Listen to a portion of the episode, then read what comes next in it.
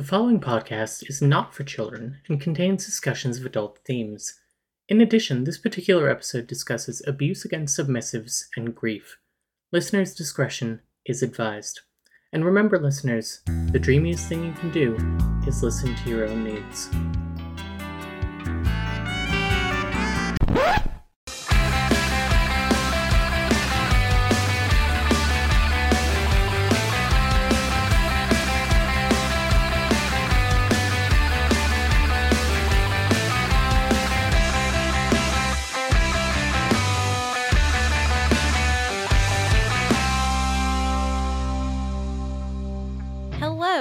Welcome back to the Three Little Words podcast, where we read and rank romance novels on steaminess, dreaminess, and meminess. I'm Nicole, And I'm Claudia.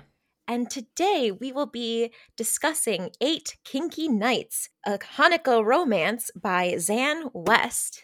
Claudia. And uh, I mentioned my little my little gag here.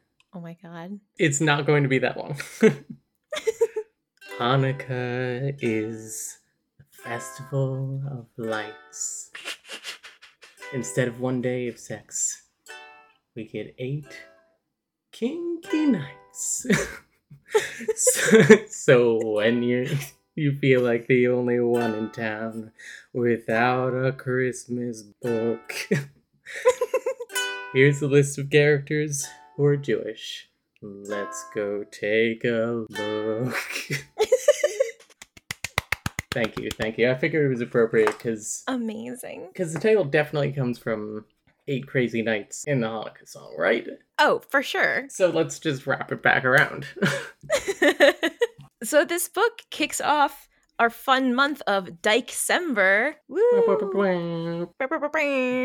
Claudia, Mhm. what'd you think of this book? I liked it. Mhm. I'm gonna be straight with you. The first half to like two thirds of this book were very difficult for me to get through, not because of the quality of the book, but because of how hard it hit and how close to home it hit for me. They get into some shit in this book that some of it is like my exact trauma. Oh no. Oh my god, it's it was a little much like the first while of this book where it was like I had 2 weeks to read this book and I was just struggling and I was struggling in a way where my Mhm. brain was like trying to do anything else. I would open up the book, I would look at it for like 30 minutes try and read a page and then all of a sudden I would just kind of like I would be on the Wikipedia page for Harold and Maude and I'd be like how did I get here? my brain just kind of wanted to glide off of it and not not like revisit that sort of thing but once i once i talked about it in therapy because i ended up needing to talk about this in therapy i got into it and i really enjoyed it nicole what did you think of this book I did think part of it was like hard to get through. And I think it's because I mentioned, you know, before we started recording, that this book isn't really plot heavy, it's very theme heavy. Mhm. And that's why I think it was like hard for me to get through this book. Also, it was just long. It is a long book this is i believe the longest book we've read for this podcast Oh my gosh. So I liked the book, but I also didn't really care for it at the same time, you know? Mhm. Like there are some things about this book I could say like really good things about it, Mhm. but it was difficult for me to get through. now if there was like a pared down version of this book would you like that better I think so. Because like there was a lot in here that I feel like didn't really need to be in here. Hmm And that's what made it like a bit difficult for me to get through too. I feel I feel like if we just like focused on a couple of things instead of like every aspect about every character's life, then it'd be more palatable. Oh no, but like that being said, again, I can I have really good things to say about this book. I don't want this to come off as like me just being like, eh, you know?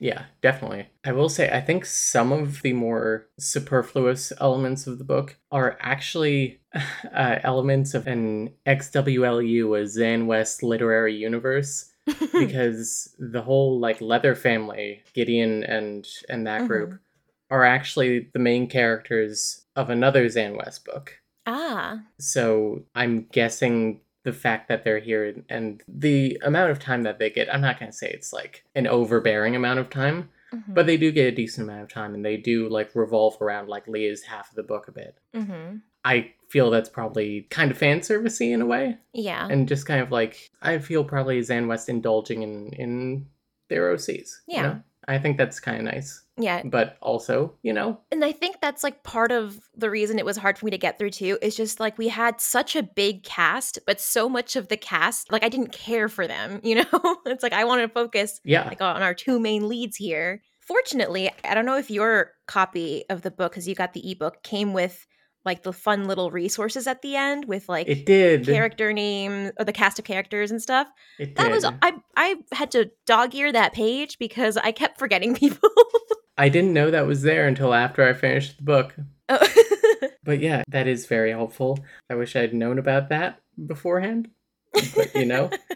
but I mean, like, listen to this list of characters, readers. We got our two protagonists, Leah Blumenstein, Jordan Stern, and then Leah's friends and connections Bev, Tyler, Marcos, Iris, David, Rebecca, Ruth, Xavier, and then Jordan's friends and connections Danny, Erica, RJ Tal, Gideon's Leather Family, Ellie, Gideon, Ernest, Nora, Judith, Shiloh, Rena, Naomi, Rachel, at Jordan's new job, Safe Haven, Jax, Zach, uh, and at Leah's sex shop, Brazen, uh, Amaya, Octavia, and then community connections, Violet, Liliana, and Robin.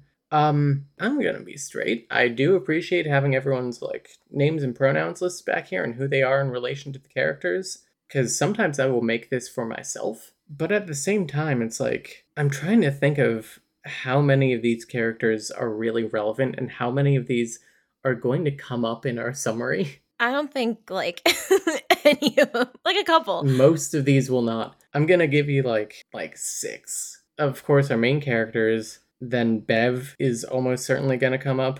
Mm-hmm. Danny, in a way. Erica is definitely gonna come up out of like the 25 here. I think that we're gonna bring up. Jesus. And it's like it's good to like have all these characters because even the minor characters, especially in a very queer book, I would genuinely be wondering like what is this person's pronouns, especially because so many people here use neo pronouns as well. Mm-hmm. I would have wondered, but at the same time, there there's just a lot of characters in this book. Yeah. And if we're gonna tear into other books for that, we're gonna at least Mhm. we're, we're gonna give this book a light a light chastisation for that. I don't think any of our other books have had such a huge cast. The closest to this was Mountain Retreat Murder, Yeah. in my opinion, Yeah. where they just introduced a ton of characters and then none of them matter. Yeah. I mean, yeah, they didn't matter. But here, they mattered a little bit. And so that all the more confusing. Yeah, it's like a lot of these characters will bring like little pieces of the puzzle to fill in here, Mhm. you know, because the book is essentially about like Leah and Jordan coming to terms with the fact that they love each other mm-hmm. in like a romantic way and being able to like handle that. And a whole bunch of people like bring their opinions and bring their love and their help to this relationship. That is important. But when you're like essentially doing a two hour Wikipedia summary of, of a book, you're going to end up cutting some people. And unfortunately, a lot of people like RJ, Jordan's friend from Twitter, the two women who host Femme Brunch, Rachel's dominant and Naomi's submissive. I'm sorry, they're getting cut. Also, let's talk now. How are we pronouncing capital D slash lowercase s? Because I kept reading that. I'm like, I'm not sure if I'm supposed to pronounce this DS like SM. Mm-hmm. Because every time I do that, I'm like, are we getting down Nintendogs? are we playing the, the DS here? But just saying Dom sub doesn't like fit the syntax. I don't Mhm. know. I always read it as Dom sub. And then, like, if it needed Okay. to change to like dominant submissive, my brain would just automatically make that change for me, like, depending on the context. Well, let's start here then, Nicole. How kinky would you would you say that you are in relation to this book? I don't know. Not very. I also felt like like oh my god, I don't I one one of the things I felt like going into this book is I feel like such an outsider. hmm And I mean, like I'm sure that's how Jordan feels too. Yeah. But like there was a lot of stuff where I was like, "Oh, I don't I either don't know what the hell that is, or I'm just straight up not into it. Yeah. Which is fine. Not every kinky person is into everything. Yeah, exactly. So before we like discuss that in more depth because I also have things to say. I think it's worth noting now that this episode is going to be structured a little differently than other episodes. Mhm. Because, you know, while there is plot we want to get through, I feel what's more important here is just the discussion of the themes of the book. Mhm. There's a lot to discuss there. Yeah, it is a very thematically rich book. And like I said, I really enjoyed this book. I really enjoyed the themes of the book, to be Mhm. honest. I think that a lot of them like ring really strongly. Hmm I think that Xan West was a very talented writer. I know there's a lot of points that really just really shine through, Mhm. especially in overall structure. Yeah. Hard agree on Xan West being a very talented writer. Again, I think that's why I, I think the giant cast of characters, I think that specifically was what just kind of affected like my experience reading the book. Mhm. Because it's like we have two great main characters and I only care about them. I don't care about these other people, you know? It's like I want I want just to focus on them because I have only so much care and to have it divided amongst a cast of like 400 people made it kind of exhausting. You only have so many Blorbo points to spend. Exactly. I don't know. It's a good book. I think that some stuff could have been cut from it. yeah, agreed. I'm also glad it's there in a way Mhm. because I can tell that the author had fun writing this book. Oh, absolutely, yeah. What other book did we say this about? Where it's like, I wish there was more, but also, oh, our Monster Fucker book. On the water. Yes, I kept wanting to say Shape of Water because I w- rewatched that today. I'm like, that's not it. The hourglass shape of water. Exactly. so like this book like there was so much in here character wise that it's like if you took some of that out and put it in like a separate book i'd be into it just like don't feed me too much on this one plate you know Uh, Maybe if you took it out and you titled it perhaps His Troublesome Crush and you published it as its own 400 page novel, I think that that would probably be good. yeah absolutely but going back to what we were saying earlier yeah getting through this book i was like wow apparently i'm not kinky at all apparently i'm the most vanilla bitch on the planet because like oh my god A whole bunch of the book, I was like that.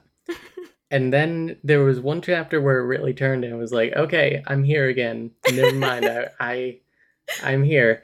And that was that was she launched into the scenarios describing different kinds of Dom sub dynamics, doing a big brainstorm with Jordan as they read each scenario, writing down keywords and things that charged the power dynamic.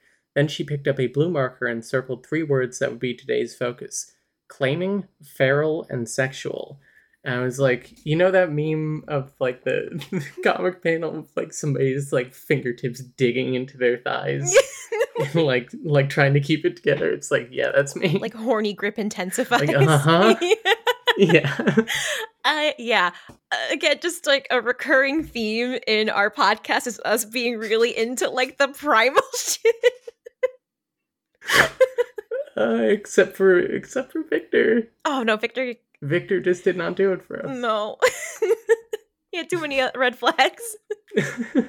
also, I gotta say that if we do not count Vladimir, which I will say, let's not count Vladimir in this because Vladimir was not a romance novel. Mm-hmm. This is actually the oldest set of protagonists that we've had Yes, because Jordan is 49 and Leah is 51. 51, yeah. It's really nice seeing an older cast. Yeah, it is. I really admired how in your face all of the characters are about themselves, you know? Like how both of our main characters are fat, queer, autistic, one is disabled, one is asexual. Oh, and they're of course both Jewish. I appreciate how much of those identities plays into like their everyday life because like yeah, it does. Mm-hmm. Like I talk about how like I want to be out as plural in more places because then I have to censor my stories less because being plural is a thing that is happening to me constantly Mm-hmm. and that I'm partaking in constantly. Much like, you know, someone being fat or autistic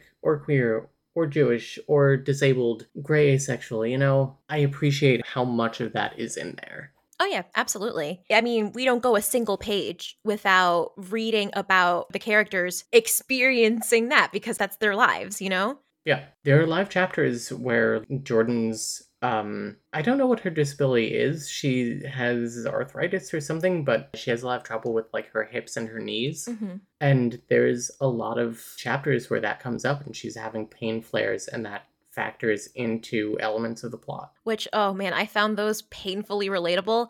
I broke my wrist a million years ago. And so when Jordan was saying that she had flare ups during the cold, I was like, oh, I feel that. Hmm. Have you ever broken a bone? I have not. Uh, R slash never broke a bone. Oh, nah. Milk up, brother. I unfortunately have. I broke my wrist in three places and fractured it in two. Dear listeners, I ran into a brick wall. Um, How would you do that? I was it was during recess. I was playing a game. We were playing um wall ball. Mhm. And so I like caught the ball, but then I dropped it. So I had to run and tag the wall. And then I somehow tripped over my own feet and just like smashed my wrist against the wall. But I did it before I could be tagged out. So Oh, okay. That worth it. fuck it, we ball. it's called uh being an athlete. I'm sorry.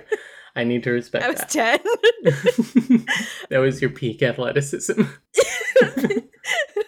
I could have I could have been D1 wall ball, but I broke my wrist.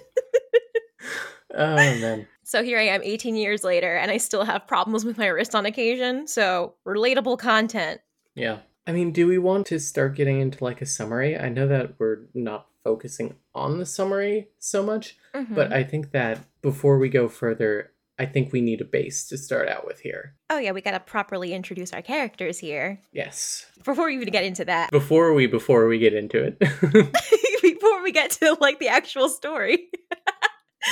I did appreciate the content notes right at the beginning of the book. yes. which had like you know trigger warnings and everything we don't see that like ever We had one other book and that was Love Me Whole. yeah That also had had a content warning in the beginning. Mhm. but it was not nearly as thorough here. It's like four pages in my Kindle version. wow yeah it's, it's two pages here in my physical copy but yeah i mean they really get into the nitty gritty here. And they even list chapter numbers Yeah, which i thought was great because honestly a lot of these chapters can be skipped and you'd still have a very good idea as to what the story's about. So if you do want to skip you know one specific part with let's say unhealthy dom sub relationships you can skip through like this chapter and this chapter and this chapter where they go in depth into depth about you know those relationships I mean, that kind of makes the large cast and like the kind of not heavy plot work with the content warnings. It makes the content warnings work with the plot. It's like, mm-hmm. yeah, you can cut out a bunch of the story and still enjoy it.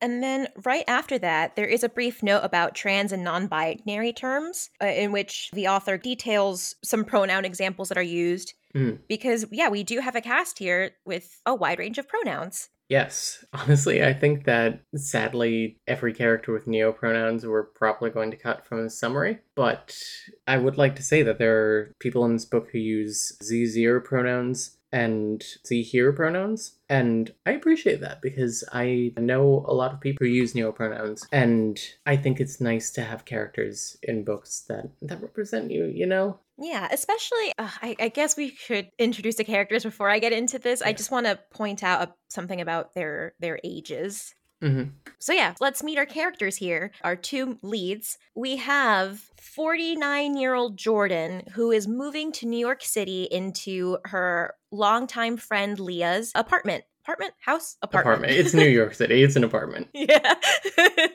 so Leah is 51 and the two have been friends for 30 years, which like, whoa, that'll be us. That'll be us in twenty years. Woo! Right off the bat, literally page one. I mean, this book is very upfront as to what it is. Okay, first line of the book is Leah speaking to Jordan. You don't have to go. Your flight just got in this morning. I know you must be fucking splatted, which I had never heard. no. splatted. Jordan says, I want to go. I've never gotten to see you do your thing before. I've been dying to for years. Leah's like, Are you sure? It might make you uncomfortable. And we learn that they're talking about a fisting class, Yeah. literally all on the first page Yeah, of chapter the opening one. of this book is very fisting heavy. Yeah. They make no qualms. And this is, in fact, a kinky book. I sent you a message in our book talk channel. I said, listen, I know this is called Eight Kinky Nights, but I didn't expect it to be so kinky. Yeah. like, let's be real. When you get a like published book usually about kink stuff, it's usually pretty tame. Tame and also just straight up incorrect. Yeah. Looking at you 50 shades. Instead of 50 shades of presents, we get eight kinky nights. there we go. Stupid. anyway. You can find that on uh, Claudia's SoundCloud. I'll write a whole Xan West parody of, of the Hanukkah song. I think you have to now. Possibly. So, yeah, chapter one, all about fisting. So, Leah is the owner of a sex shop, and she also provides like sex ed classes, which is very cool. Yeah. And I'm not just talking about, you know, what they should teach you in high school and stuff. I'm talking about like, here are proper fisting techniques. Yeah. It sounds very comprehensive, and it sounds like Leah is a good teacher, to be honest, which I mean probably speaks to Xan West's own teaching because they were a sex educator as well. Oh. Mhm. I did not know that. But I mean, that is not surprising just reading the book. The book is very informative. Yeah, I learned some stuff. Yeah, for sure. Aside from learning things too, it also made me think about things that I normally wouldn't think about, you know? Like what? Like there's one point where um one of one, one of the ensemble members who is a submissive, uh, she's a service submissive and was bringing their dominant I think like a plate of food or something, and then also brought a plate of food to Jordan. And Jordan was like confused by that. And so Jordan spoke to the other Dom and was saying, Hey, like, is this like a Dom sub thing? And apparently it kind of was.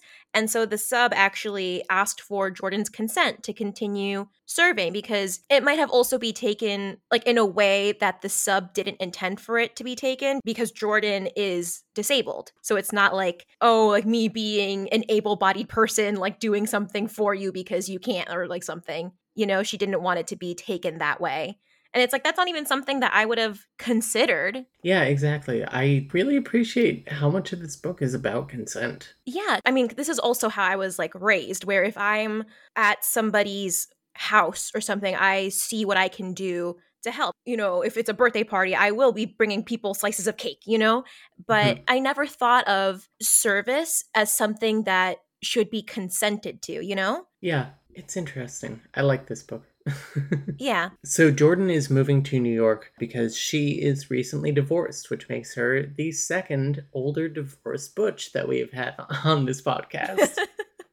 and Jordan is maybe not quite as divorced as Dell, but she still has big divorced energy. Dell was super divorced. I think Dell and, and Jordan should talk sometime. They'd have fun. Yeah, Jordan is divorced, and we get some initial glimpses into that marriage early on where her ex, Danny, very vanilla. So Jordan never got to explore this kinkier side of her where she thinks she would enjoy being a Dom. But it was totally off the table with Danny. Later on in the book, they even mentioned that Danny never even wanted to use like a strap on or anything. hmm So, very, very, very little room for experimentation. Yeah, Leah is also, she's not like freshly out of a relationship, but she was in a relationship for like five or so years. They broke up like a decade ago, and she's still feeling the effects of it, Mm-hmm. which is also a core part of her story here. Yes. So, despite being friends for so long, Leah always kept this kink side of her, this kink centric part of her, out of their friendship because she just assumed that Jordan was vanilla because her marriage and sex life with Danny was super vanilla. You know, went out of her way to not really talk about her job or her life as a sub to Jordan because she didn't want to make her uncomfortable, which very considerate. Honestly, yeah. Like being friends with somebody for 30 years, I feel like I would have let something slip. Oh, yeah, same. Is saying that she wants to try to explore this side of herself that she's never really let herself explore before, or never really been able to explore before. She wants Leah to help her if Leah is willing. And that starts with, like, wanting to attend this class that Leah is teaching tonight. Leah is initially pretty thrown by this because autistic. Like, I've been thinking of you as vanilla for 30 years. Give me five minutes, please. Also, this is such a minor thing, but since it comes up here in the first few pages, Jordan describes herself as a divorced 49 year old pansexual stone butch dom that's new to kink. I want to focus on three words here pansexual stone butch. I really appreciate that Mhm. because there is a section of the lesbian community that has said, and maybe I'm just fucking Tumblr poisoned, but that has said, like, only lesbians specifically should be allowed to use the words uh, butch and femme. And as a lesbian myself, I think that's fucking bullshit. I think that Mhm. any woman or woman aligned person has a right to use that Mhm. the weak argument that's given is like you know if if like bisexual women use the word femme or the word butch men will think that lesbians can be into them. It's like men think that already. Men are fucking stupid and so entitled. true. like why are we like you just want to be special. So i appreciate xan west taking a hard stance on being like these non-monosexual characters are using butch and femme. Hmm What's a stone butch? so stone is a queer person. I don't know if it's specifically like uh, a, a willowoo thing woman loving women thing but that's where I typically associate. A stone is somebody who has like hard sexual limits around certain things. Typically, a stone femme does not want to touch their partner sexually at all, like their their genitals or anything at all, and a stone butch does not want to be touched at all, which makes stone butch and stone femme a great couple hmm sexually at least. It sometimes has to do with dysphoria, it sometimes has to do with trauma, and sometimes it's just genuinely a personal preference. And it's not anything that is, you know, inherently good or bad. I think that people especially shit on stone femmes, you know, saying that they're pillow princesses, they're contributing nothing. And it's like, no, they're still here and present and participating. It's like just because you don't do certain things doesn't mean that you're you're a bad dyke, you know? hmm Cool. Thank you. I I did not know what what the term stone meant. Yeah, yeah. and I think I just like kind of glazed over that when I read this. And I mean, that's an important part of Jordan's journey here as well, where she's finally letting herself be stone because her wife did not like that. And, like, essentially, it seems made her be touched sometimes, which sucks. Her wife kind of sucked.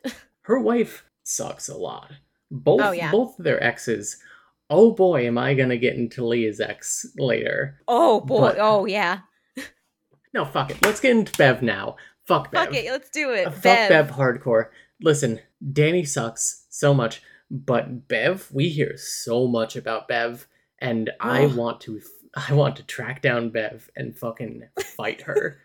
Because some of the shit Bev did to Leah is like my exact trauma. Where like Bev wanted Leah as her submissive to be sexually available at all times. And Leah has a nightmare later on, which definitely seems to be based on real events, where she is like being pressured into having sex and she's like, is it going to be easier if I just say yes? Like, is it going to cause me trouble if I just say yes? And it's like, oh boy, if I haven't had that exact experience before. And that shit fucks you up. Mhm. And then the shit that she did on top of that, the way that Bev ended this relationship. So Leah stood up to her at one party where Bev was saying some turf shit, Yep. where she was saying that like trans women sh- shouldn't be in these like play spaces. And Leah stood up to her publicly because she wouldn't listen privately, I guess, and she started talking about it publicly. So Leah put her foot down there. And then at like the next play party they went to, Bev very publicly and very brutally broke up with her. She said some things that really hurt in front of a room full of people at a party, and I realized this morning that part of me still believes she might have been right. She said I was willful, like it was the worst thing in the universe to be, that I was useless. Leah took a jagged breath, and that I'd never be any good to a dominant. And then she took off her collar, the collar that she had given Leah. Then she took off her collar, grabbed her safety scissors, and cut it up, dropping the pieces on the floor in front of me. And let me tell you, I would fucking throw hands. Honestly, if I was at this party witnessing it, Bev would not leave that room the same. Nope. Like, you don't do that shit. What the fuck? That's like genuine, like horrible abuse just in public. In public. What are you doing? To be fair, Bev did get banned from play parties after that. But a big thing, like towards the end of the book, is that nobody communicated to Leah that, like, what Bev did to her was fucked up. hmm Which also is so, so much and so shitty. Like, Leah got suicidal. Yeah. I mean, to be like publicly shamed like that, could you Mhm. imagine? I mean, no wonder she has her reservations about pursuing anything romantic with anybody. Like, that's fucking traumatic. Yeah, I really appreciated what Jordan said about it. Jordan sat with that for a bit. Then she asked, her voice quietly neutral, You blamed yourself for trusting her, for loving her, for needing her, and decided that was the problem? And it's like, goddamn, if Jordan doesn't like cut right to the issue. Mhm. Like, Leah trusted somebody, somebody broke that trust, and Leah decided that trusting somebody was the issue that did her wrong, not the person, that she shouldn't trust anyone. Mhm. At least not in that way again. Yeah.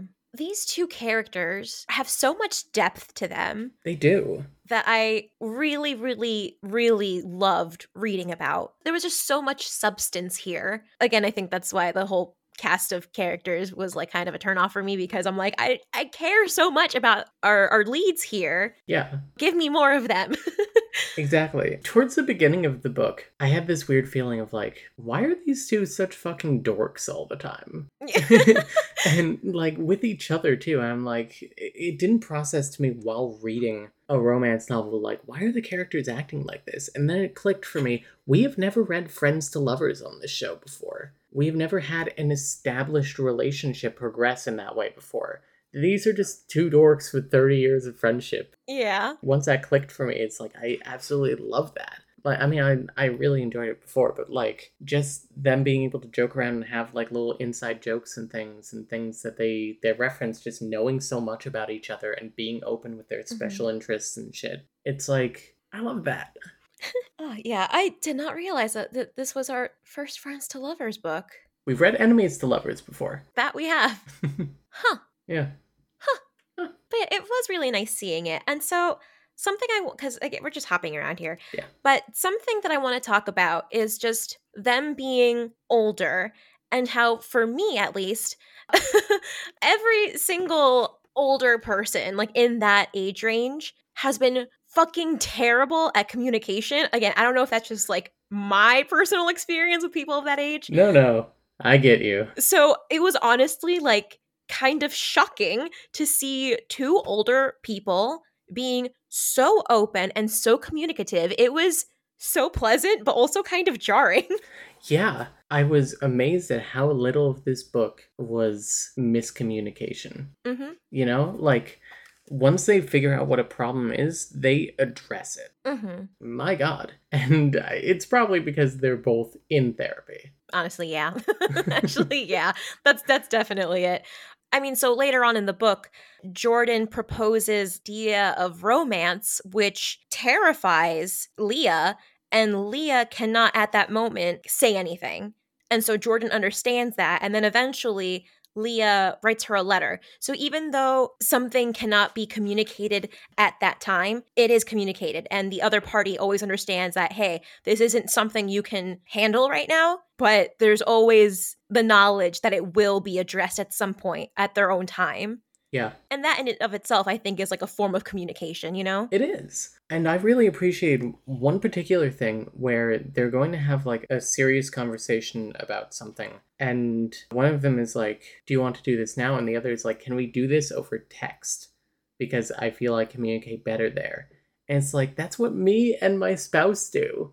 Like, we communicate better over text, and we often have some serious conversations over fucking text because, like, we are able to better communicate that way and more openly communicate that way and really, Mhm. like, think about what we're saying and stuff. And I just loved seeing that on the on the written page you know Mhm. like okay it's not just me No, not at all. And even if that's not somebody's like preferred form of communication, it works for them. And I love seeing them like using that. yeah i agree They're so good. I love them. I really do love our two leads here. They're great characters, to be honest. They're so great. They're very engaging. Mm-hmm. And like, while we're talking about things that we found really refreshing, I appreciate that both of our main characters and a lot of our side characters in this book are fat and described as fat, and that being a positive thing, or at Mhm. least a neutral thing. And I am somebody who is not fat, but has struggled with body image a lot. Mm-hmm. I've struggled with eating disorders in the past and will into the future, to be completely honest. And to have fat characters be sexy in a way that's not fetishizing was nice. I really found Leah to be fucking sexy, to be honest. Oh my god, absolutely. And I mean, the older elements too, were like, goddamn, if I'm not afraid of aging. You know, at 25, my spouse's mother was like, Do you have anything you're planning for your 30th birthday? Because this one is very strange and horrible. And my answer was, I don't know, have you seen Logan's Run?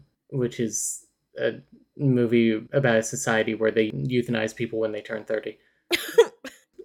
That's been my outlook on aging for a long time. But to have this and not have it be so weird like in Vladimir. It it was Mhm. weird when it came up in Vladimir. yeah. It was nice. It, it's nice to see older queer people, you know? Yeah, just older queer people being so unapologetically themselves hmm just was so it was so nice.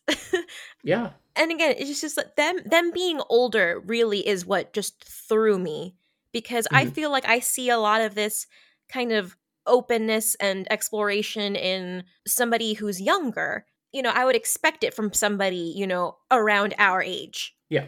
You know, and to, to see somebody like 20 years older than us still learning about themselves. That's what I really liked was that even at 49 years old, Jordan was still learning about herself Yeah. because I also feel like just before I was like coming to terms with the fact that I'm like aging, it's one of those things where it's just like, at what point am I, am I just gonna like reach stagnation in my Mhm. development? You know, and that's the thing. Like, you never stop, and you continue to learn things about yourself even later. Because they used to always say like, you can't teach an old dog new tricks. That's bullshit. You know, hmm just very nice seeing her being so open to exploration Yeah. This book is nice.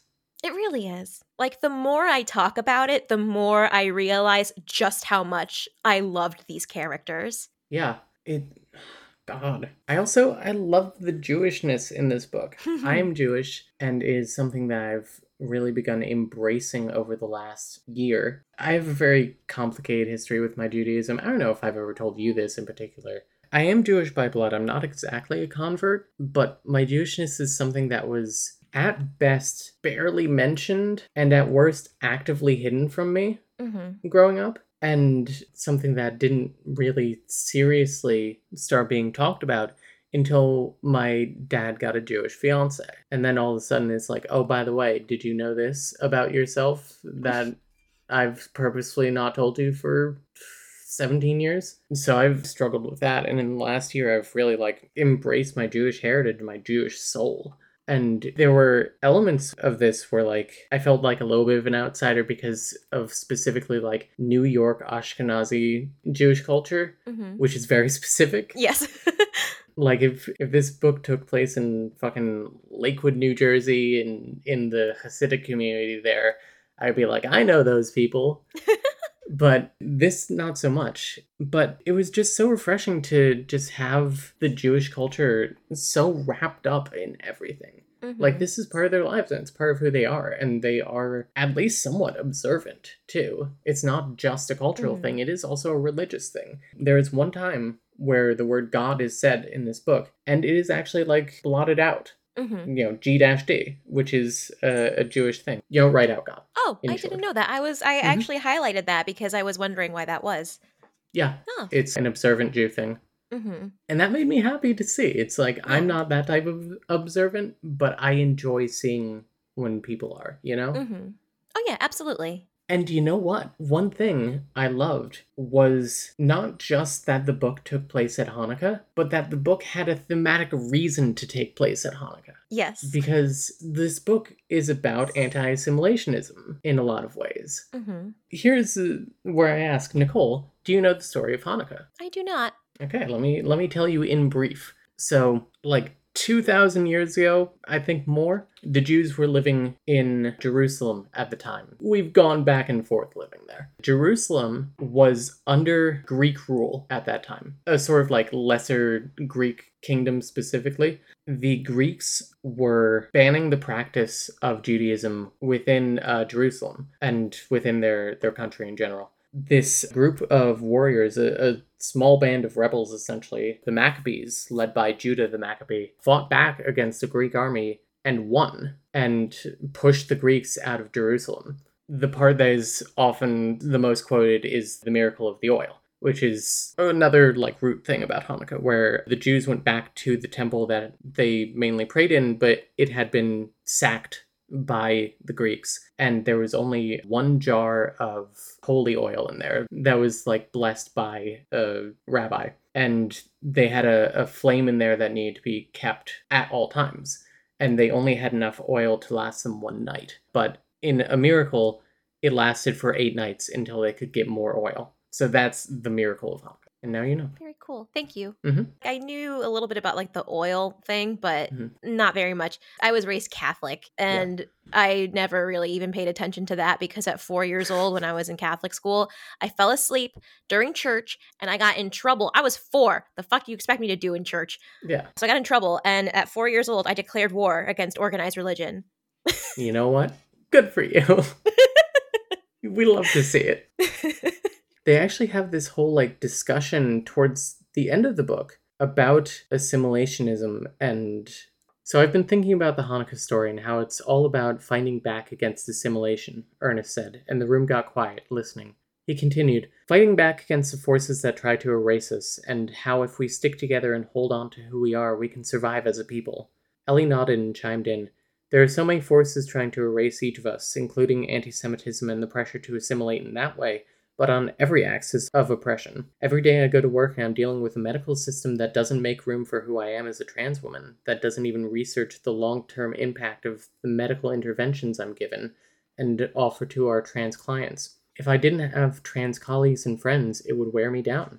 This hits each of us in so many ways, Gideon said, and we support each other to remember who we are and hold on to it, even as we get pushed to blend in or hide or disavow ourselves. For me, the pressure to assimilate feels especially strong around being autistic, Leah said softly.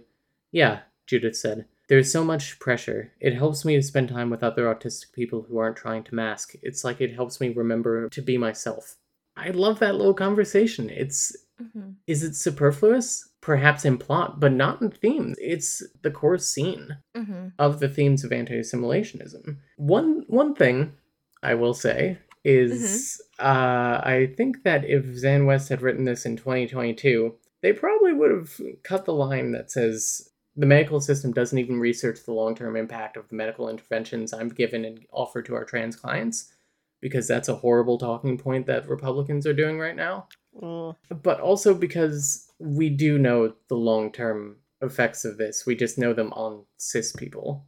There are other like Mhm. medical things that we do not know enough about for like trans people. Like, hey, for example, uh, do trans women have heart attack symptoms that cis men get or that cis women get? Oh. Nobody seems to have a completely clear answer on it, and trans people have died as a result. Mhm. I love this, but I really wanted to be clear on that. But I also wanted to be favorable to to Xan West and being like, Mhm. I think that if this were written today, that that little section wouldn't be there. So just looking at my physical copy here, copyright 2019. Uh, Yes. When did J.K. Rowling start being super turfy, like openly? Because there were several Harry Potter references in here, Yeah, I saw that too. I was like, oh, Yeah. are we really doing this? and I'm like, would those be in here? like, I don't, I don't think they would have been in here if this was, you know, a newer book. Okay, I'm looking it up. Yeah, they. De- if this were, if this came out this year, not at all. I have to imagine. When did J.K. Rowling become a huge, A huge public turf? Yeah, a huge cunt. Uh, oh, hey, hey, December nineteenth, twenty nineteen. J.K. Rowling comes out as a turf. Oof, this this came out like right before that. It might have been on the same day. I gotta look it up. Oh my god, that's so unfortunate. Yeah, December 16th, 2019. Three days beforehand. Three days. Oof. Yikes. Unfortunate timing. Yeah. But yeah, it's unfortunately the last couple of years have been very tumultuous for the trans community. mm-hmm. Mostly this year. And I don't know if by the time this comes out, if there's going to be any more huge bullshit. Uh, because we're recording this on 9 11, never forget. And we're recording this in September. It's not coming out until Pearl Harbor Day, never forget. It's not coming out until early December. So Oak can decide which of those he wants to use. Isn't that fucking weird that we're we ended up recording this on 9 11? It's coming out on Pearl Harbor Day. I'm fucking crying. so stupid. That's so funny. Oh my god. Oh, that's so funny. Yeah, so who knows what's going to happen between now and the time of release. Right now, currently, I think the most relevant thing is the fact that the queen just died. uh, rest in piss. Damn. R.I.P. girl boss. Uh, all hail King Chaz the Third. I've seen people like respond to people who are already criticizing Charles, being like, "The man lost his mother 48 hours ago," and it's like, she's probably pretty easy to find. I think she's probably in her coffin. You should go look for oh her. Oh my god. What the fuck were we talking about? Anti-assimilationism. yes. So yeah, I appreciate that in particular. I also appreciate towards the end where they mentioned um doing uh Hanukkah candle wax play. I was like, oh, Yeah. I like that. I didn't think this book was like memey, but yeah, little things like that. I just gotta Mhm. like they kind of just tickled me. So I did highlight that as something that couldn't be classified as like steamy or dreamy, but I think was worth noting. yeah, I have a few memes in here. mm-hmm. They're mostly stuff that I think was supposed to be funny. Mm-hmm. One thing in particular, there's this little passage.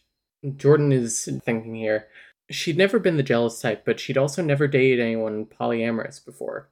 Was dating the right word? They were sure doing something new, even if she didn't know what to call it. And it's like, oh no, the lesbian experience.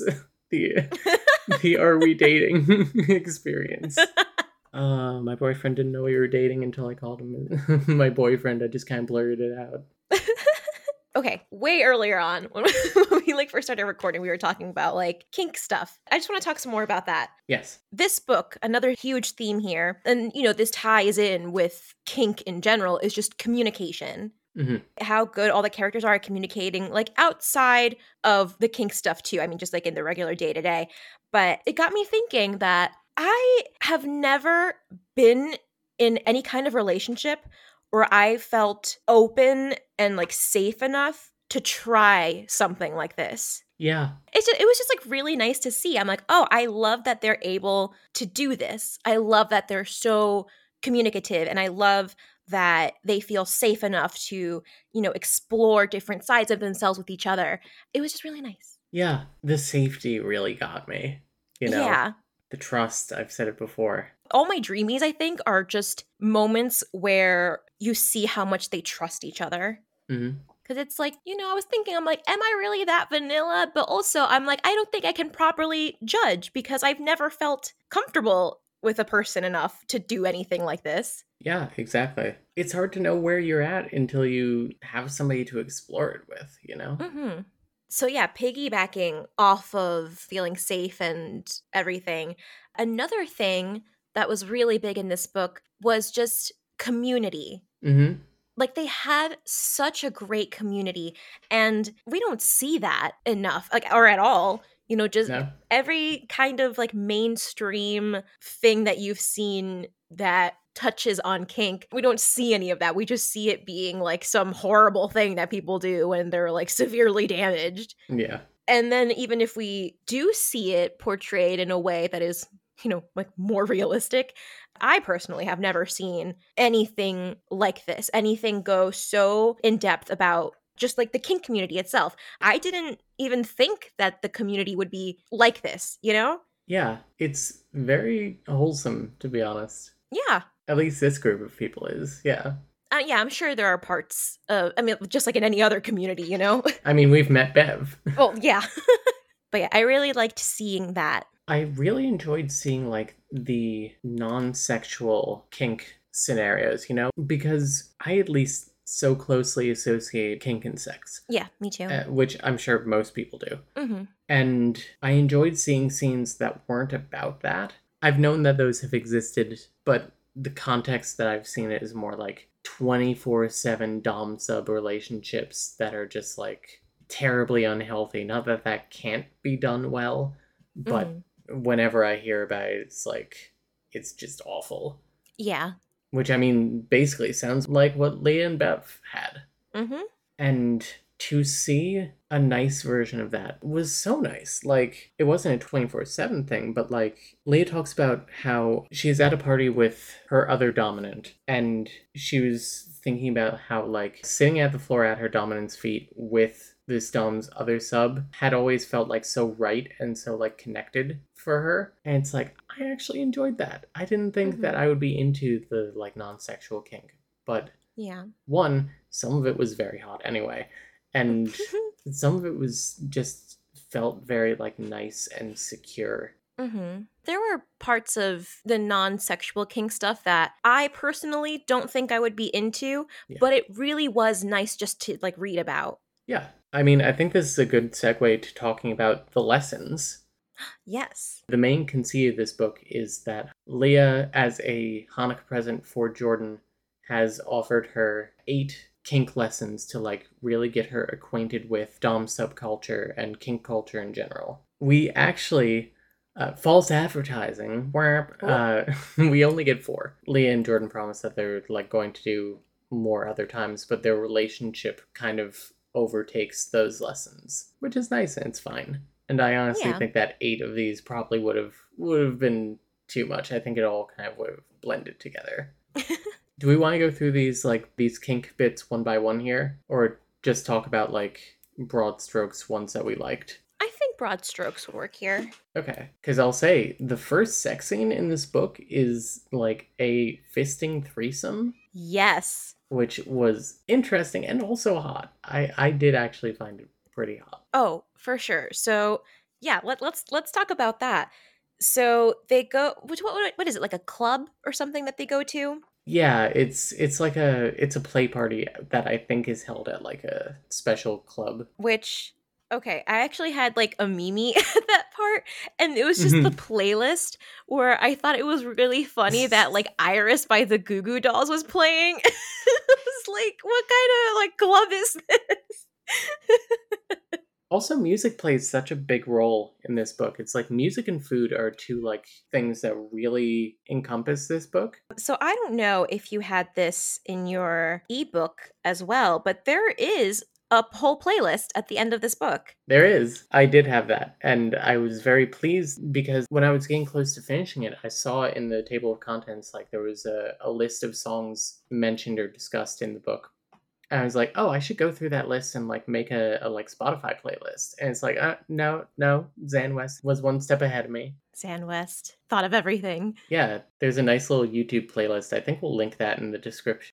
So yeah, this club, Leah is going to do a scene with her dance partner, Iris. It's initially just going to be the two of them, and Jordan is going to kind of like do her own thing here and just kind of like vibe in the presence of this club. Leah and Iris actually invite her to to join in this scene to whatever her comfort level is. And this is where like dominant stuff immediately clicks for Jordan.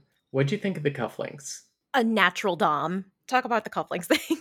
While Jordan is getting herself ready while, when they're in this room, she like undoes her cufflinks from her shirt and rolls up her sleeves. And while she's rolling up her sleeves, she takes her cufflinks and places them in Leah's mouth to like hold on to. It's not my thing, but I did like it. the first thing that went through my mind was like, that is a choking hazard. Yes. And also, I forget if the cufflinks were fully in her mouth or if it was just like the pins that were in her mouth and the the gems were outside of it. Uh, but you're not supposed to get lapis lazuli wet. oh, yeah, I think they said it between her lips. Okay. so good. I'm assuming that the, the stone part was out. Yeah, good because lapis lazuli is actually toxic when wet, I believe. So ch- check your check your Yeah. gems, kids. but yeah, so with Iris and Leah to guide Jordan, Jordan has like her first experience as a dom and she's like a natural. hmm She really like clicks with it right away. Something I want to point out that I really liked that we do see throughout the book is just how accommodating everyone is to Jordan's disability. Yeah, Like later on, there's a part where, you know, she realizes that certain positions make her knee flare up. So they have to figure out a way so that, you know, she can have some sexy times without feeling like intense pain the next day. yeah, exactly. So in this first scene here, they actually find a chair for her and you know, they are able to bring it near Leah so that she can continue doming her even in a position that like makes her more comfortable. Yeah, and it's something that like it's a big deal to Jordan, but in the moment when she needs to use it, like nobody even notices. Like it doesn't it doesn't break up the scene for anyone. Yeah. Even if it did, it would be fine.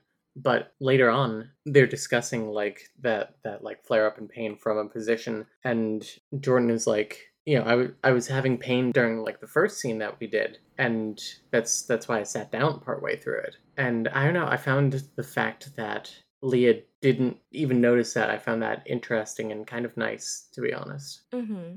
Like it was such a non thing. Yeah, exactly.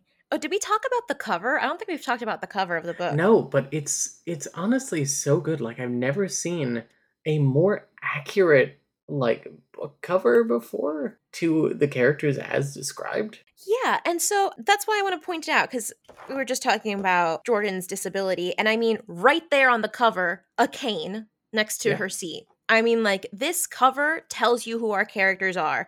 We have, you know, a disabled butch lesbian. I mean, we can tell just by the way she's dressed. And we have a very femme submissive, and they're both fat. Like, th- this cover does nothing to hide that hmm it is very upfront as to what it is. And then, of course, the menorah in the background.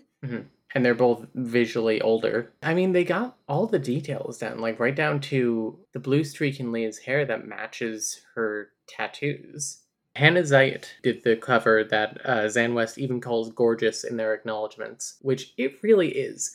And also, this is such a minor thing, probably. I love the color that they chose for the background. This really like nice soft maroon. Mm-hmm. It's very easy on the eyes and it fits the rest of it like so well. Absolutely. The cover here is, I think, my favorite cover that we've had so Yeah, far on the show. By far. I mean, like, what has even come close besides that? Oh, you know what? I am forgetting, of course, the masterpiece that is the cover to Sunny Says. Oh, but your version. Yeah, my version only. Your your version, the beautiful hand painted uh, scene. Trash. yeah, garbage. Graphic design is my passion. Bright teal with the like half-assed clip art model. It, that's so much better. I mean, I'm I'm sorry, Hannah Zaid, but um, think you were outclassed in that regard. But yeah, they're just so unapologetically themselves this entire book. Yeah, I mean, you mentioned it earlier. I did love seeing how on every single page we, we saw something about like Jordan's flare ups or someone stimming. You know, Mhm. it's just because these things don't just like go away. you know, it, Yeah. it's it, it, it that's their lives. And so seeing it just made it all the more realistic. Exactly. Yeah, I love it. So that fisting scene. What do you think about that in terms of uh, steaminess? Ooh, that was steamy. Honestly, yeah, I I never thought that fisting would be something I would be into. The full like puppet oh, treatment. give give him the old Jim Henson. oh. Absolutely cursed. But the fisting scene, super hot. Also, just Jordan coming into her own as a Dom and being like honestly really good at it just right off the bat. Mm, Very hot. it is. Claudia, Mhm. would you consider yourself more of a Dom or a sub? I think I'm a verse, to be honest. Like I've, I've got my collar here. I'm I'm subby and servicey, but I don't know. I, I can hold my own. I I, I consider myself self versatile. I would also consider myself fairly versatile because I mean, I just reading this, I was hopping back and forth between being like, oh, I want to be Leah, and then being like, oh, I want to be Jordan. yeah, exactly. Oh my god. This book was hot. It really was hot. Like there are only like three or four actual sex scenes in this book, but so much of it is just hot anyway. Like, I mean, some of the non-sexual kink stuff is still hot. And I mean, those three or four sex scenes really fucking nail it, to be honest. Mm-hmm. And oh boy, they like go through a, a wide variety of kink stuff, in my opinion. Yeah, let's let's let, let's start talking about those because I mean we co- we get fisting Mhm. like right off the bat. But with that, we also get some pain play with like clips and things. Yes. Also, okay, there was multiple bits in this book where Leah gets a clip put on her clit like directly, and I don't I don't have one of those yet, but I I gotta say that that sounds maybe a little too intense. Like, are we talking about fucking clothespins? Yeah, like when I read those bits, I was like, "Ooh, I don't know if I like that. Yeah, That seems like a little much to me." I mean, good for you. I'm glad you like that, but like, it's a little intense, it seems. But you know, You know, my my legs just kind of like pressed together a little bit. Like, no, I'm okay. no, thank you. The clips in general were good though. They used the clips a fair bit. I thought it was always a nice addition to a scene. Yeah. Do we want to go through these in order? Or do we want to just hop around because I just remembered one of the scenes that I thought was so fucking good. Which one? Leah's masturbation scene. Definitely talk about that. Yes. Oh my god. Oh, okay. I honestly think that might have been one of my favorite scenes.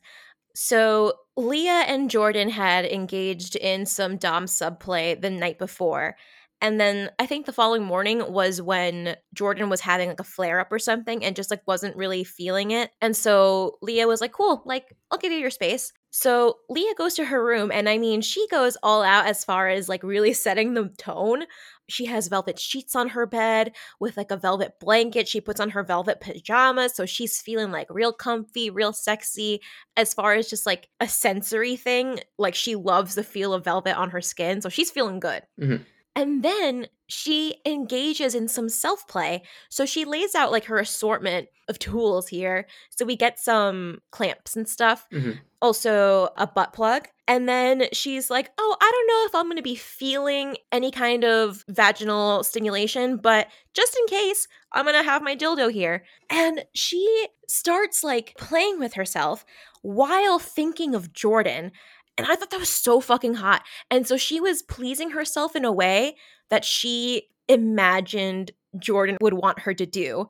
So whenever she did something, she was like, oh, she calls Jordan sir. Sir would want me to do this. And then when like, oh my God, like the my favorite part of that scene was when she actually started using the dildo. Like she didn't just like go for it. She was like, no, sir would want me to only have like one inch inside of me just to like like tease me a little bit.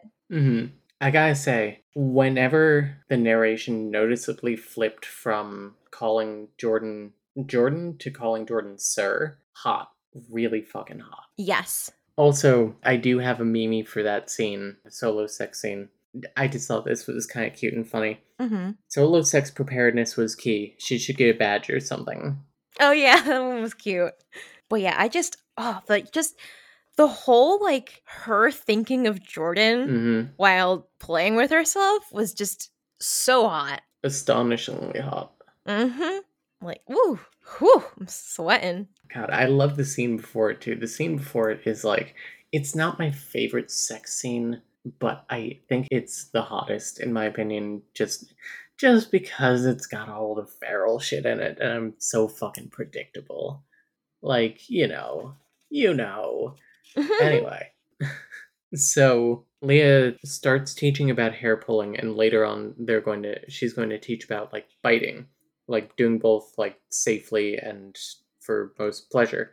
Jordan starts like pulling Leah's hair like really well, and Leah sinks into subspace, and she's like, "Hi, sorry, I'm done teaching for tonight. I I can't do anymore because she's just like already too far gone, and I really love that. Like, I I gotta I'm I gotta read these farts." yes, please do. This was a really good scene. Leah grabbed a pillow and knelt on it in front of Jordan, which was already feeling achingly familiar and right where she belonged. That thought had her heart racing as she talked Jordan through the basic technique on the crown of her head and barely bit back a moan. Then Jordan practiced using both hands on the sides of her head, and she did fucking moan. But it was the grip at the base of her neck that had her slide right down into submission, her bones all languid, her voice dreamy as she tried to make words to explain how it would make her want to kneel if she was standing, and how this kind of response was fairly common among submissives. Holding Leah by the hair at the back of her neck, she exposed Leah's throat. Jordan stroked a thumb from the hollow of Leah's throat all the way to her chin, and Leah shuddered, a breathy yes escaping her lips.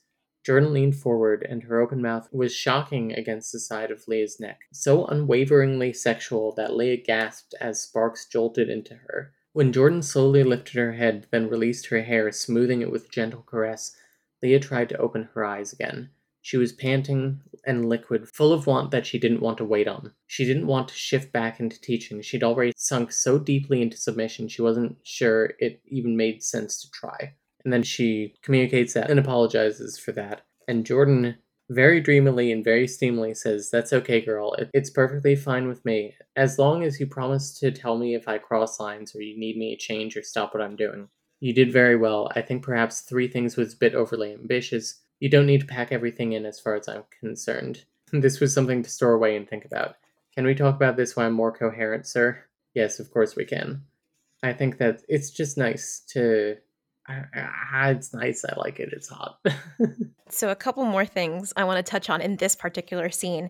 But first, a question. Mm-hmm. How do you feel about being called girl, like the way that Jordan addresses Leah?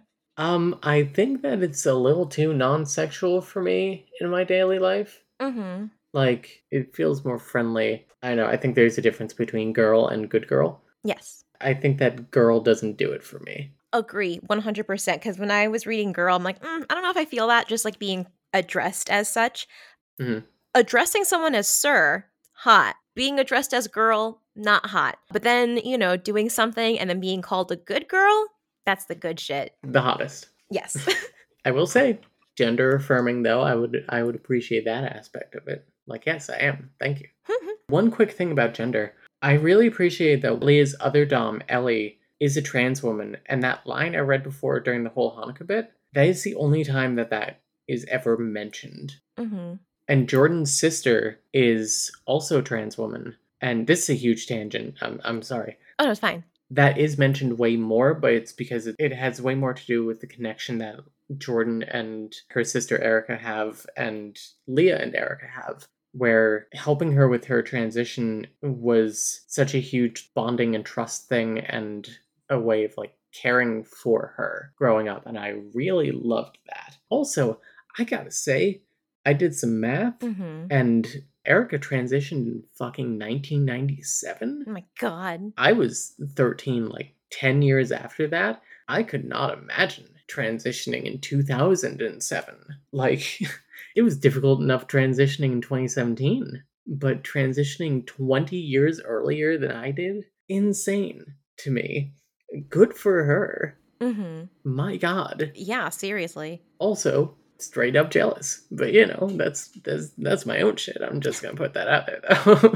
Erica also in a polyamorous relationship. Yes, she has two spouses, and I quite like that. And they have kids together. Yeah, I really like that aspect of their relationship. Like, you know, that they have kids. Like, I, I just love that. I feel like we don't see that. I feel like yeah. every time I've seen a polyamorous relationship in like any kind of media, it's just like, oh, they just like to fuck and have threesomes all the time. Yeah. They're not like portrayed as actual relationships. Yeah, exactly. And as a polyamorous person, I deeply appreciate that. My boyfriend has two spouses himself, and I appreciate being like, oh, I know that. I see it. but okay, we went on this like Erica tangent, yeah. but I want to go back to yes, back yes, to yes. that sex scene because fucking the part where Jordan is fucking Leah with the dildo mm-hmm. and is saying things like like like mine, mine, mine, mine. Yeah. Just like being so possessive and then and then Leah responding with yours. Hello. Uh, oh god, it's so good. Cuz I know that like that specific brand of possessiveness has done it for us before, but mm-hmm. also Leah's response really did it for me too. Yeah, not just like taking it passively, but actively mm-hmm. like giving that. you know? It was so good. I also appreciate that in the middle of this scene, they like both do a check in with themselves. Yeah. And Leah, in particular, I found it very nice because Leah is gray ace. Her sexuality or her like sexual attraction and desire really fluctuates. I found this paragraph both very nice and affirming, but also very hot. She took a couple of slow breaths, checking in with herself to be sure she wanted this, and realized that she felt more like getting fucked than she had in a very long time. She wanted to be claimed like this by Jordan. All of her ached for it. And it's like, yes. Yes, because also just like wanting to get fucked by Jordan. Again, the, just the, the trust, the trust. hmm It's the trust for me because, you know, she's allowing herself to be more vulnerable with Jordan than she has with anybody in a long time because of the whole Bev shit. Fuck Bev. Fuck Bev. Bev, if I see you, it's on site.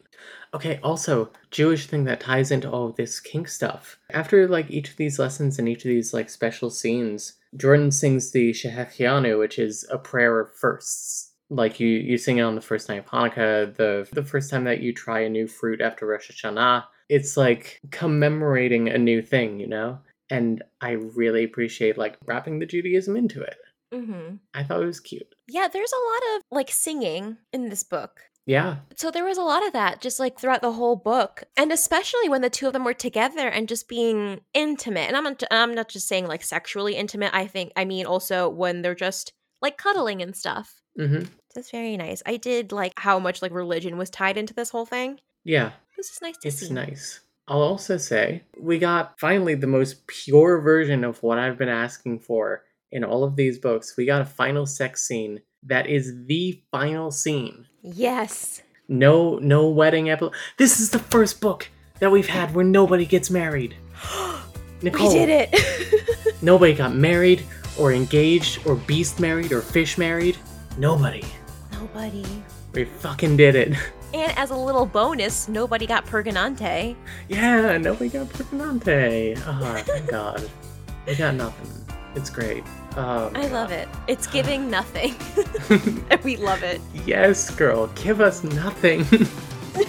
but in a good way. But like genuinely. yeah. I can't believe it took us, I believe, 15 episodes. Holy shit. 14 episodes? It might be 13. Whatever. It took us over 10 episodes to find a book where nobody gets fucking married. Jesus Christ. But yeah, that was really nice to see. I mean, because very, very early on in the book, Jordan establishes, well, one, that she's poly. Oh, no, no. Does she openly say Mhm. she's poly? I don't think she ever, she does, like early on in the book. Uh, Jordan realizes that she's poly later on, and I think early on just kind of wants to experiment with it. yeah, and she so she says something, so it doesn't say it outright to Leah, but Leah kind of picks up on it, like, oh, I want to, you know, put that away for a little bit. But then also, Jordan has said multiple times throughout the book that she does not want to get married again. Yeah, So it was really nice seeing or not seeing a wedding. Yeah. It's nice to see two people being committed to each other without it being just them. It's not just me belonging to you or whatever. I'm like giving my love and my soul and my my body to a few different people, and that is okay and good.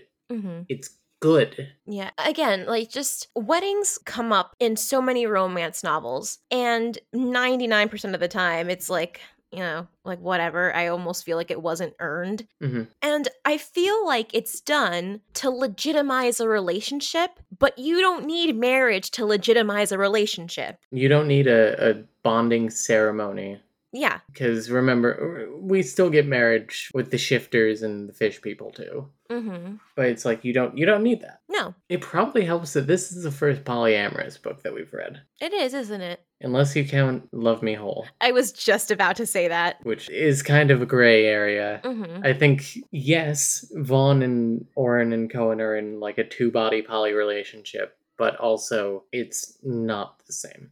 you know, I don't consider some. Never mind, I'm about to go off on a stupid tangent. It's different. But yeah, no, I really do love their relationship. But also, yeah, they already had very strong roots because of their 30 year long friendship. I liked seeing that they have roots. I like that they have roots together. Mm-hmm. I like that they have a relationship outside of fucking. Yes, I really do love them. I really do. It's so good. I will say, I also really enjoy how much sensory stuff there is in this book. Um, how much like positive sensory stuff there is. Mhm. I really enjoyed in the solo sex bit where Leah is just like enveloping herself in.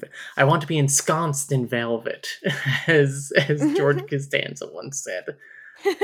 You know, if it was socially acceptable. I know you would drape yourself in velvet. Um, Leah has done that, and how many like nice little like food and drink things there are. There are actually four drink recipes in the back of this book, which I thought were very cute. Yes, and we need to make them sometime. We do. Next time we see each other, we're making one of these each. Heck yeah. Dibs on the cherry lemonade, The ginger lime sounds pretty good. the fizzy one. yeah, I forgot there's a fizzy and a regular one. Ooh. I want to say that there are a couple of memey things about their age that I noticed. Mm-hmm. One of them is that there is a scene where, to like keep herself calm, Jordan pulls out her phone and starts playing Candy Crush. And I'm like, oh, you really are 49. oh yeah, that was uh when Jordan was in like the sex shop, and so that is like one of her stims is playing Candy Crush. yeah, I thought it was cute. And also, whenever there's like dialogue that is taking place on the internet, like in, in text conversations, they all talk like my dad. And I'm like, can everyone not type like this for 10 seconds? I'm trying to enjoy this sexy book without thinking about how my dad types. Oh my god. They're both clearly like online people like my dad is. And, you know, just the, I don't know, all the, I don't know, I can't describe it, but I was just like, it. Yeah, I don't really get that. That's because my dad just like doesn't text, and then my mom is like just does it in Spanish. so yeah, that was just a couple of things about their age that made me laugh. It's not even laughing at them. It's just like I don't know. It's just a cultural thing that I thought was funny. yeah. Oh, also, I'm sorry. One more memey thing that just obliterated me was that Leah mentions like how difficult it was to find a therapist that was knowledgeable about queer, poly, and kink stuff, and who she also wouldn't accidentally run into at a play party. And the idea of running into my therapist in a distinctly sexual place made me want to fucking die. Oh my god, I would not be able to handle that. I would simply perish. I would I would I would cease to be. Oh yeah, we were going to talk a little bit about like their whole love story. Yes, because we gotta talk about that letter at the end. Yes. Did you cry? Because I cried. I didn't cry, no, but it was very good. Oh. Okay, so Jordan and Leah known each other for a long time. And I think it was kind of like a ships passing in the night kind of thing. Like Jordan was into Leah, but Leah was in a relationship with Bev. Uh, and then by the time Leah and Bev broke up, Jordan was with her ex wife or something. I think that's how the timing Mhm. worked out. Something like that. But Jordan had been into Leah for a long time. And so this is the first time in a long time that the both of them have been single at the same time. But I mean, their friendship is just so wholesome and so strong that I mean, I think both of them at least at some point were kind of like, "Oh, we don't want to fuck this up." Uh, isn't that the best trope? Oh yeah, that's so good. We see it from Leah when they start engaging in like their dom sub relationship learning experience thing because Leah's like like should we do this? Like we've been friends for so long and you know this is adding a whole new element to our relationship that wasn't there before. How much will things change because of this? Because it's like once you take that step you can't go back. It's true. it works out though. It does, and I love that it works out. I love that everything isn't magically solved. You know, mhm it's not like Leah's therapist tells her like, "Hey, Bev fucked up your brain," and Leah's like, "Oh shit, that's it. Okay, I'm good now." It just gives her the push she needs to like actually try it mhm against the worst instincts that she has. yeah I really like that. I think that's really powerful. And I think that um I mean it's really addressed in like the final letter. Can I can I just read the final letter? go right ahead Leah makes Jordan like breakfast in bed because Jordan is having like a kind of bad pain day or had one the day before, something like that. And then Leah like takes away the plates that Jordan was using, and underneath the plates is a letter, which I thought, oh, setting this scene, I love it. So the letter says, Jordan, I know it must have been hard to tell me how you felt and for me to shut down like that. Because a few days prior, Jordan confessed, like, I think we're building a relationship here, like a romantic relationship. And Leah just absolutely shut down. She went nonverbal. She could not handle that. Mm-hmm. I'm sure that hurt to get that response. I still ache knowing that I hurt you with my reaction, and I worry about hurting you again because I know I'll get scared again. The wounds I have are deep, and I patched over them as best I could at the time, but the patches I used cut me off from so much possibility. I've come to realize that I want to be brave, that I want to try to live into the fullness of myself, even though it scares the shit out of me. That's the thing about being brave. It means fear is coming along for the ride as you take risks. I worry that I'll hurt you again out of fear, but I figure risking that is your choice. I don't want to take it away from you. After all, you have been so wonderful about supporting me to make choices for myself for as long as I've known you. It's one of the reasons I trust you so deeply. And I do. I want to be clear on that. My fear wasn't about not trusting you. It was about my own trauma and the ways I'd tried to keep myself safe from harm. But I know now that I need better ways to keep myself safe, and I've been working with my therapist on building that. I'll tell you about them sometime if you want. It's the kind of thing you totally geek out about. It turns out underneath, I do want relationships. I told myself to never look for the moon in someone's eyes, but I think about all the yearning to love and submit and build connection that I had when I was young, how much I hoped and wanted and let myself need, and I want to hug that Leah to, and tell her to be brave and try for that again. I found an old picture of myself from back then, and I spent a long time looking at my own face and sitting with the way submission filled me with joy. I was so hopeful and happy and fucking gorgeous when I was looking for the moon in someone's eyes. Doing Dom Sub with you has given me a taste of that, because everything in me wants to give myself to you, to belong to you, to have you claim me and protect me and love me and keep me. I've been scared to let myself want that, to tell you that I want to be yours. So, so scared that if I really let myself submit again, that I'd realize I was a bad submissive in all the ways Bev told me that night.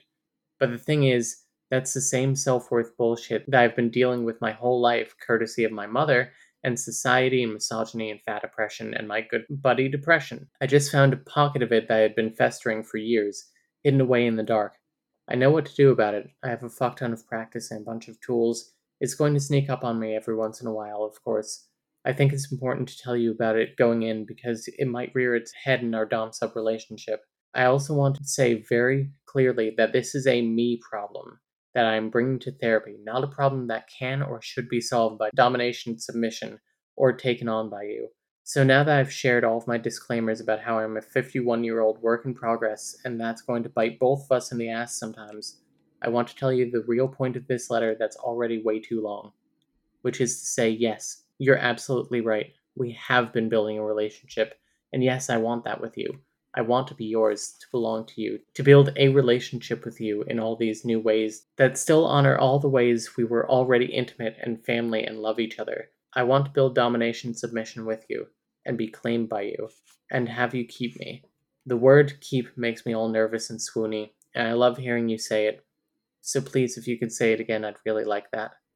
I love the sex we've had more than I've even said, and I love for our kink to sometimes include sex when we both want that but I also love the ways it doesn't need to be sexual, and how safe that makes me feel to embrace the times when it is. I love living with you and the small domestic ways we share our lives, and want to continue to do that. I want to work out how to navigate all the layers of who we are to each other and make all of them shine, and that absolutely 100% includes the fact that I am in love with you and see the moon in your eyes and want so, so much to be yours, if you will still have me, that is. Hopefully, your Leah. What a good letter. Seriously. And then after reading that, Jordan asks her, Mine to keep? Leah's eyes widened and she let out a shaky breath. Yours, she confirmed. Both very romantic and very hot, to be honest. Yes. So Jordan says, Oh, and one more thing you should know. Yes, sir. I'm in love with you, Jordan said softly right into her ear. That is a very important thing to know, sir. Yes, it is. I'm in love with you, sir. Good. At least that part is already settled. Now we need to figure out what we're doing at this party. They're so cute. They are cute. I really like that. I really like them. I like this relationship. I think that they have such chemistry and they're well written and they're fun, but also have such. I, I don't know. There's so many layers to it, and I really enjoy that. Oh, they're so good. And like okay we're getting to like the end of the book here so a couple things i want to mention. I don't know if we mentioned the pendant earlier. We did not okay so it's a lapis lazuli pendant and jordan bought it for leah and you know it perfectly matches her cufflinks. And okay so here at the end we have a really big thing happen. Jordan puts a collar on leah and that's huge because I mean, the last time that Leah, you know, wore a collar for somebody was with Bev, who then fucking cut it up and shamed her in public. Fucking asshole. Mm-hmm. On site. On site. Again, just showing how good their relationship is that Leah is allowing Jordan to put the collar on her. And then to top it all off, instead of like a tag or anything, she puts the pendant on her collar. The lapis lazuli pendant Yeah. that Jordan got for her. It's so good. It's so good. What better way can there be to like show this person is mine, you know? hmm Especially because it wraps around again to the beginning of the of the book. Like the first thing that really hit with both of them. And it's like now this is a thing that they can show each other regularly to like remind them of that bond, I guess is what I want to say. Yeah. So after that, like very, you know, touching moment with the letter and the collar, they go to a party at one of those clubs and they, you know, go into a playroom and we have our final sex scene, which, as you mentioned before, is like literally the last scene of the book. So it is, it is the final sex scene and it's so good. It is. I will say I didn't like the impact play stuff in this as much as the other like lighter ones in in other chapters, but I definitely do get that some people like this. hmm Uh, the belt stuff did not do it for me. Yeah. To be honest, it, it kind of turned me off a little bit. Belts are not for me. I'm good. No. I do appreciate that they mention like be especially careful around belts with people because sometimes that brings up like particular trauma for people. Yeah. But I mean, the whole belt thing was a way for Jordan to mark Leah. Leah wanted to be marked. And so with the belt, it would leave welts, so marked. Which, yeah, a Belt little, welts. little too much for me, but good for them. Yeah. Good for her. Good for her. And then, alive, the middle part of the scene is Leah and Jordan reenacting or like fully realizing Leah's like self sex moment halfway through the book, where she's like imagining Jordan is there and like giving her commands and things. And Jordan is actually there and giving her some commands. And I really enjoyed that. Oh, it's so good. And then, ooh, what really gets me. Then she returned to playing with the clips, loving how the pain made her writhe and clench, and the way Sir kept murmuring, Good girl, my good girl, over and over as she watched. Mhm. Leah was moaning now and aching to come, but she wanted to be good, and Sir was enjoying this so much, and she ached to give Sir exactly what she wanted. Get your ass over here, girl. I need you on my cock. Like, oh, oh my god. Yeah, that'll do it. Whew. Yeah, so they're in the cowgirl position. And while Leah is riding her, Jordan says, Fuck, you are the hottest thing in the fucking world. And then Leah wants to come, and Jordan says, Not yet, girl, not yet. Ride me. Tell me you're mine. I'm yours, sir. Your girl. You're submissive. Yours to keep. Please, please, please, sir. I'm yours. Oh my god. Yeah. it's giving me that like giggly kind of kind of hot. Mine, yes, you are all mine. Such a good girl for me. My girl, mine to keep. While she's riding out her orgasm. Hello? Yeah. And then after she comes, like removing each individual thing and like coming as much as she wants, as long as she says, I'm yours to keep, sir, after each orgasm. And then what I find to be the hottest thing, which is she removes all the clips and Jordan tells her she wants to be the last thing inside her. So she removes the plug while still riding Jordan. Just something about like, I want to be the last thing inside you Whew. is amazingly hot. Jordan comes pretty shortly after that, and this very nice moment. Then Sir came, gripping her tight, shuddering under her, and she took it into her heart to hold on to forever. you know, when I read that initially, I thought about I forget what episode you said this in, but like, I his dick went too far in me, and it hit my heart, and now I'm in love. Oh, that's, yeah. that's what I thought. Yep. So then, after that amazing and very intense final sex scene, they cuddle together and, you know, they just start like kind of chatting and it's very cute. You know, you still owe me four lessons, Sir murmured. That's true, Leah said. I like getting to play without a lesson, though. Oh, yes, me too, Sir said and kissed her cheek gently. I think we can find a way to balance both. Leah says, After all, you do have a kink educator for your submissive. You should use every ounce of her skills, don't you think? Jordan says, It is important to give your submissive opportunities to be useful. An extended study is an excellent idea, and of course, there's Hanukkah next year. I'm guessing I might be able to get some more lessons then. And then they bring up the, the wax play. Yeah. Leah says, We mustn't forget the Hanukkah wax play. You promised. Jordan says, I wasn't sure you would remember that. Leah says, I never forget promises of this sort, sir. To which Jordan responds, Excellent. I'm looking forward to next Hanukkah already. And that is the end of our book. That's the book. That's the book. The end. And listeners, I hope that we gave you as much of an impression of this book as as we could without like straight up just reading you the book cuz like there's so much to cover in this book but also not a lot to cover. Mm-hmm. It's a lot of character things and it's hard to cover character heavy stuff. Yes. Like Love Me Whole was very character heavy and like introspective and building the, re- the relationship, but it was also plot heavy. Again, just very different from how we usually do our episodes. But I think this was the best way for us to communicate the themes of the book. Yeah, it's a thematically rich book and it's it's honestly kind of a beautiful book. It really is. So, that being said, Claudia, smash or pass Jordan. Jordan, I'm gonna give a smash. She's great. I will also give her a smash. And how about Leah? I already alluded to this, the biggest fucking smash. I find Leah in particular to be so fucking sexy. I'm normally like a butch for butch kind of gal, hmm but I don't know, something about Leah is getting my butch for femme going. Oh, yeah, no. Yeah, something about Leah really does it for me too. I think just her being such a good submissive does it for me. Yeah, she's so like in charge, you know? Yeah, And I really enjoy that. She knows what she wants. exactly. I love a woman who knows what she wants. Hmm and smash or pass Bev, as I've said about other characters in the past, smash with a fucking hammer. hmm I've said it once, twice, three times. I will say it again. Fuck Bev. It is on sight. If I see you, I will hit you with my car. I'm probably going to take that bit out, but Don't leave it, it's fine. is that okay to say about a fictional character? yes. Bev, you you're lucky you you are you are on the same plane of existence as us because otherwise you'd be catching Yeah. these fucking hands. You're lucky you're fictional, bitch. so, what would you rank this on steaminess? I'm giving it a five. Yep, Like five. maybe I'm being real generous with my fives lately, but this is the last few books we've read have been fives in certain areas. Yeah, this gets a five from me. I mean, this is like undeniably a five. I mean, it's called Eight Yeah. Kinky Nights. It is very kinky. I'm giving it an eight. oh, I give it a 17 out of 5. Very kinky. Nicole, what do you give this for uh, dreaminess? Honestly, I'm also going to give it a 5. I'm giving it a five too. It's so good. It's so good. It, it's the trust for me. It is. I found so many of these moments were both steamy and dreamy, Yeah.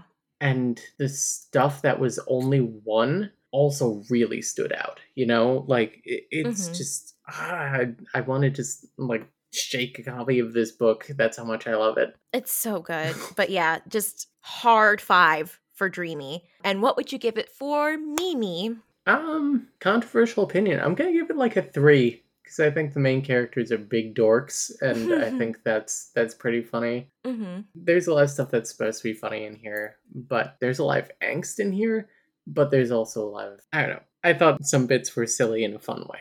mm-hmm. I don't know. Yeah. Also, I, I liked the moments where I'm like, oh yeah, they're like 50. I found those funny. yeah, I was going to rank it lower. I'm going to give it like a 0.8. That's fine. like there were a couple things in here that I found a little funny, but I would not call this a memey book. Yeah. And that's not a bad thing. This book was great. One of these days, maybe we'll find our fabled 555. But, uh, Didn't we do that for Nanny and the Beast? no, that was a, a like 535 because we didn't Oh. think that the dreaminess was, Oh, right. was that wasn't there. that dreamy. Yeah. It's usually pick two. That is true. Got that pyramid. Mm-hmm. so before we go, I want to take some time to talk about the author, Xan West, aka Corey Alexander. So this book, as you read it, at least to me, it reads very personal. You know, it's very clear how deeply involved Corey was in the queer community, the kink community, the Jewish community, just in the people around them in their community Corey unfortunately passed away in August of 2020 due to complications with diabetes. In what was honestly incredibly preventable death, not putting the blame on Corey, but putting the blame on a health system that oftentimes makes you have to prioritize either care for disability or care that will respect your transness and your your identity in general and will treat you with respect you know Mm-hmm.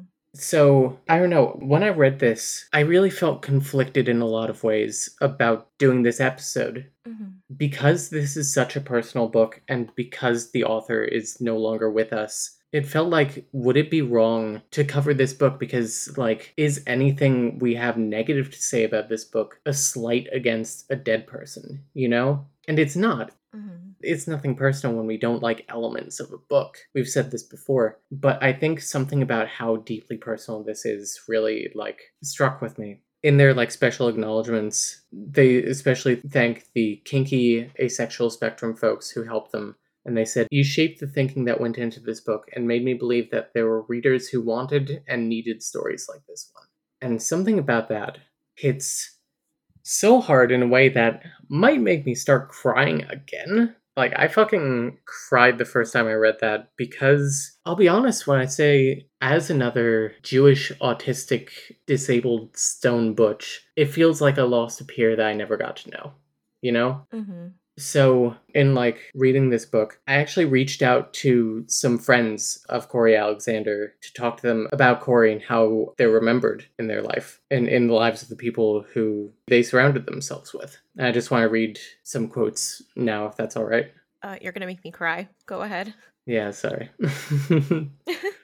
There is one person before I read these quotes I would really like to thank who pointed me to some other people. RB Lemberg, I reached out to them initially talking about Corey, and they said that they felt they've taken up enough space talking as somebody who knew Corey and is publicly Corey's friend after their death. Mm-hmm. So I'm not going to include anything from there, but I did want to especially say thank you for pointing me in a direction for people who wanted to give that voice. So I have three people that I'm going to be reading from. The first is another romance novel author, Shira Glassman. Shira said, Corey was an extraordinary person, very kind for one thing, very encouraging. They were a sweet, generous, affectionate friend who read a gazillion books a year and wrote the most comforting. I don't have words. I'm just glad Corey's words and heart live on in their books because out of all my honored dead, they're the only one I have that for, and to that extent. I'm the one Tenderness was written for, another book by Corey.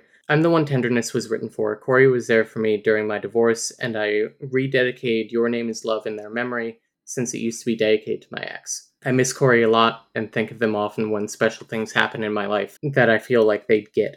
Things hardly anyone else would. And I, I shared my, my feeling like, you know, their stuff was really personal, feels like losing a peer. They said all those things transness, Judaism, autistic culture, stones, butchness, that was also important to them, and affirming it was so important to them. And they said it's just so beautiful.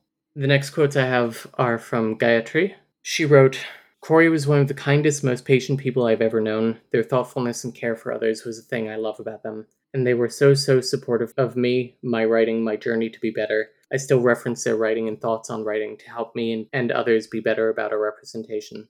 I miss them dearly. Finally, Anna. Anna actually wrote me quite a bit, and I, I deeply appreciate that.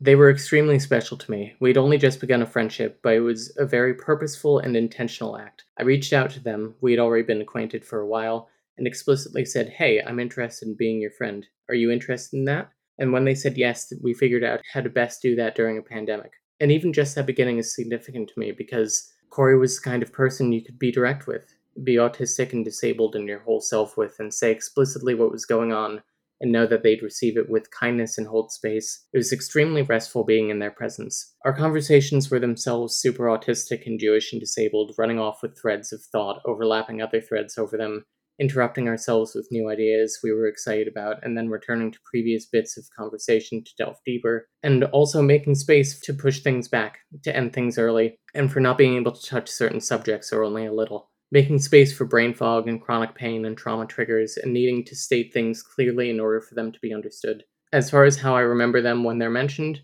I feel tenderness and love for them, but also deeply sad and extremely incandescently angry. I'm still angry because they died too soon of entirely preventable causes, and because of the confluence of ableism and transphobia limiting their access to care. It's deeply, deeply wrong.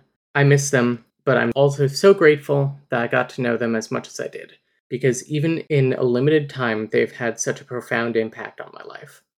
So, I don't know. I, I just um, can feel the weight left behind by them, the space that they used to occupy. And it's a tragedy. I don't know. Yeah, it really is. I thank you for reaching out to them because I mean, it's just beautiful to hear just about how loved Corey was and how much of an impact they had on so many people's lives. And how much themselves they really put out there. I'm fucking crying over here. Yeah, I am too. Yeah.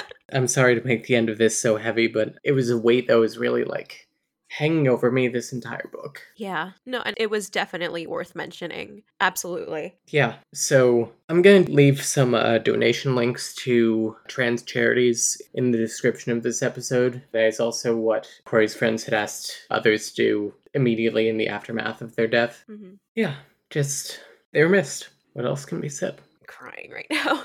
Yeah. This was actually their last book. They died about eight months after this was published. But what a book to end on, you know? yeah. A book about being totally, completely yourself and letting others in, something that they clearly valued.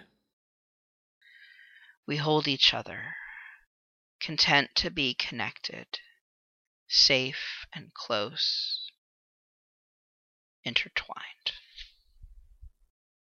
There's no good segue for this. There isn't, no, but tell a friend you love them today. Yeah. Claudia, I love you. I don't know if I say it enough, but I really do. I love you too, Nicole. I don't think I say it enough either, but I do. I'm glad we do this and we get to talk more. Yeah, me too. It feels I I really feel I've let something out. Yeah. So, on that note, donate if you can to any of the organizations that will be linked in the description of this episode. Tell a friend you love them. Claudia, what are we reading next time? Next time we are continuing December with Under a Falling Star, which is a Christmas book. We figured each of us gets our holiday book here, and it's probably what we're going to do next year too. Claudia, where can the people find you? I am at Punk Dyke on Twitter, P U N K D Y K E. Oh, I can't believe nobody had that at. I almost forgot to say the thing I always say. Oh, say say say, say your thing. I can't believe nobody had that at. And you can find me at Sexy Pagliacci on Twitter. That's S E X Y P A G L I A C C I, as in the sad clown. Follow the show at at the 3LW podcast on Twitter and pretty much every other social. Check out our Patreon. And if you like this episode, leave a review. Give us some feedback. We love hearing from you. We always love hearing when people enjoyed this episode. We actually got uh, an email of criticism recently about Vladimir. So send that too if you want. That's how we know we've made it, baby. Exactly. We're getting criticism emails. Uh, All right, everyone. Thank you for listening. We will catch you next time. see you. Bye bye. This podcast was made possible by our patron June B and by listeners like you. Thank you.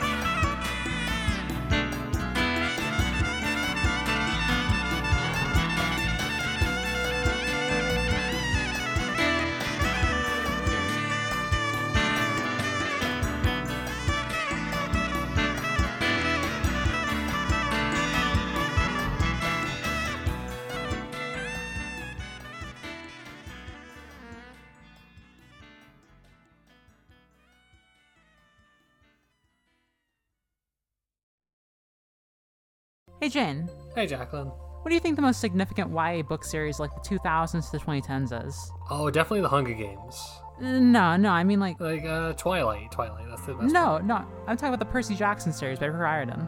Uh, I've not heard of those. If I wanted to listen to a funny podcast about those, what would you suggest? Well, I would recommend Unwise Girls, which you and I host. This is a podcast where we reread, analyze, and frequently joke about the books of the Rick Riordan verse, and we see why people call these the best young adult magical series of the 2000s. And we always take time to declare which characters are canonically, factually not cishet, because Rick Riordan is not the boss of us. Listen to Unwise Girls every Friday, wherever you get your podcasts. Brought to you by the Moonshot Network.